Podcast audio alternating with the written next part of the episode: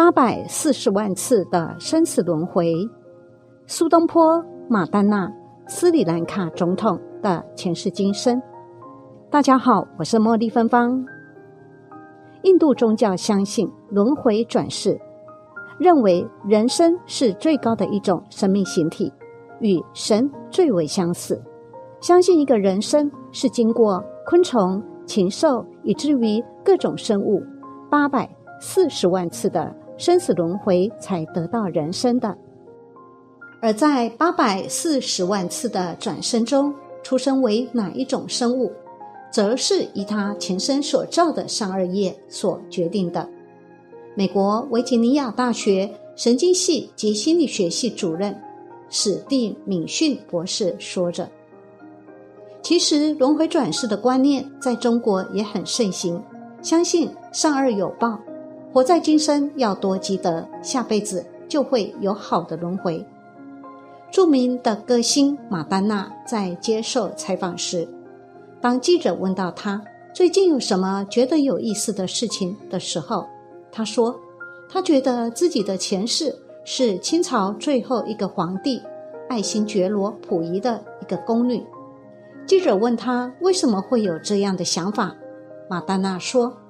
这并不是他的猜测臆想，他几乎可以认定这件事情是真的，因为当他第一次在北京游览故宫时，他对那里的建筑、房屋，哪怕只是一条偏僻的小巷，都是熟悉的。他在里面轻车熟路，甚至不需要导游做介绍。斯里兰卡前总统投胎转世，并且记得。杀死自己的凶手。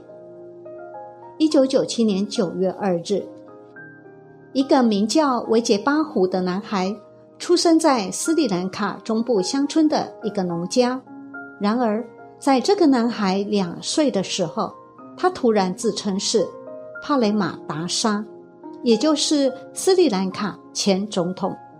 一九九三年，斯里兰卡总统帕雷马达沙。被一名携带炸弹的印度教敢死队员当场炸死。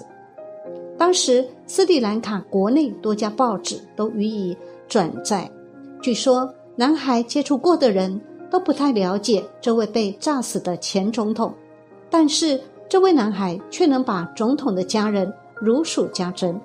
他甚至还能清楚地说出自己是被怎样一个人用炸弹炸死的。据报道，维杰巴胡每天都会在凌晨三时起床，和已故的总统一样行佛教仪式。一个一岁多的不认识字的孩子能够知晓这些事情，不能不说这是宿世投胎转世的再来人了。第二，苏东坡前世是和尚，一念之差来到人间。北宋大文豪苏东坡总是喜欢穿僧衣，这和前世姻缘有关。皇帝宋哲宗曾经问内侍陈演：“苏东坡朝服下面穿的是什么衣服？”陈演说：“是僧衣。”苏东坡在杭州时，曾经与朋友僧寮一起到西湖边上的寿星寺游历。苏东坡还世后。对僧寮说：“我生平至今从来没有来过这里，但眼前所见，好像曾经亲身经历过这里似的。从这里到禅堂，应该有九十二阶的阶梯。后来实际数一数，果真如他所说的九十二阶。”苏东坡对僧寮说：“我前世是山中的僧人，曾经就在这所寺院中。”此后，苏东坡便经常到这所佛寺中盘桓小憩。元佑初年，苏东坡曾经与黄庭坚一起去拜见一位老者。老者一见面就说：“苏东坡的前世是五戒和尚，而黄庭坚的前世是一位女子。”当下，苏东坡点头不语，而黄庭坚却根本不相信。老者对黄庭坚说：“你到涪陵时，就会有人告诉你。”黄庭坚认为涪陵是被贬的官员才能去的地方，自己怎么会去呢？后来他果然被贬到了涪陵，几次梦见一位女子托梦告诉他前世的事情，方才不得不相信先前老者所说的话。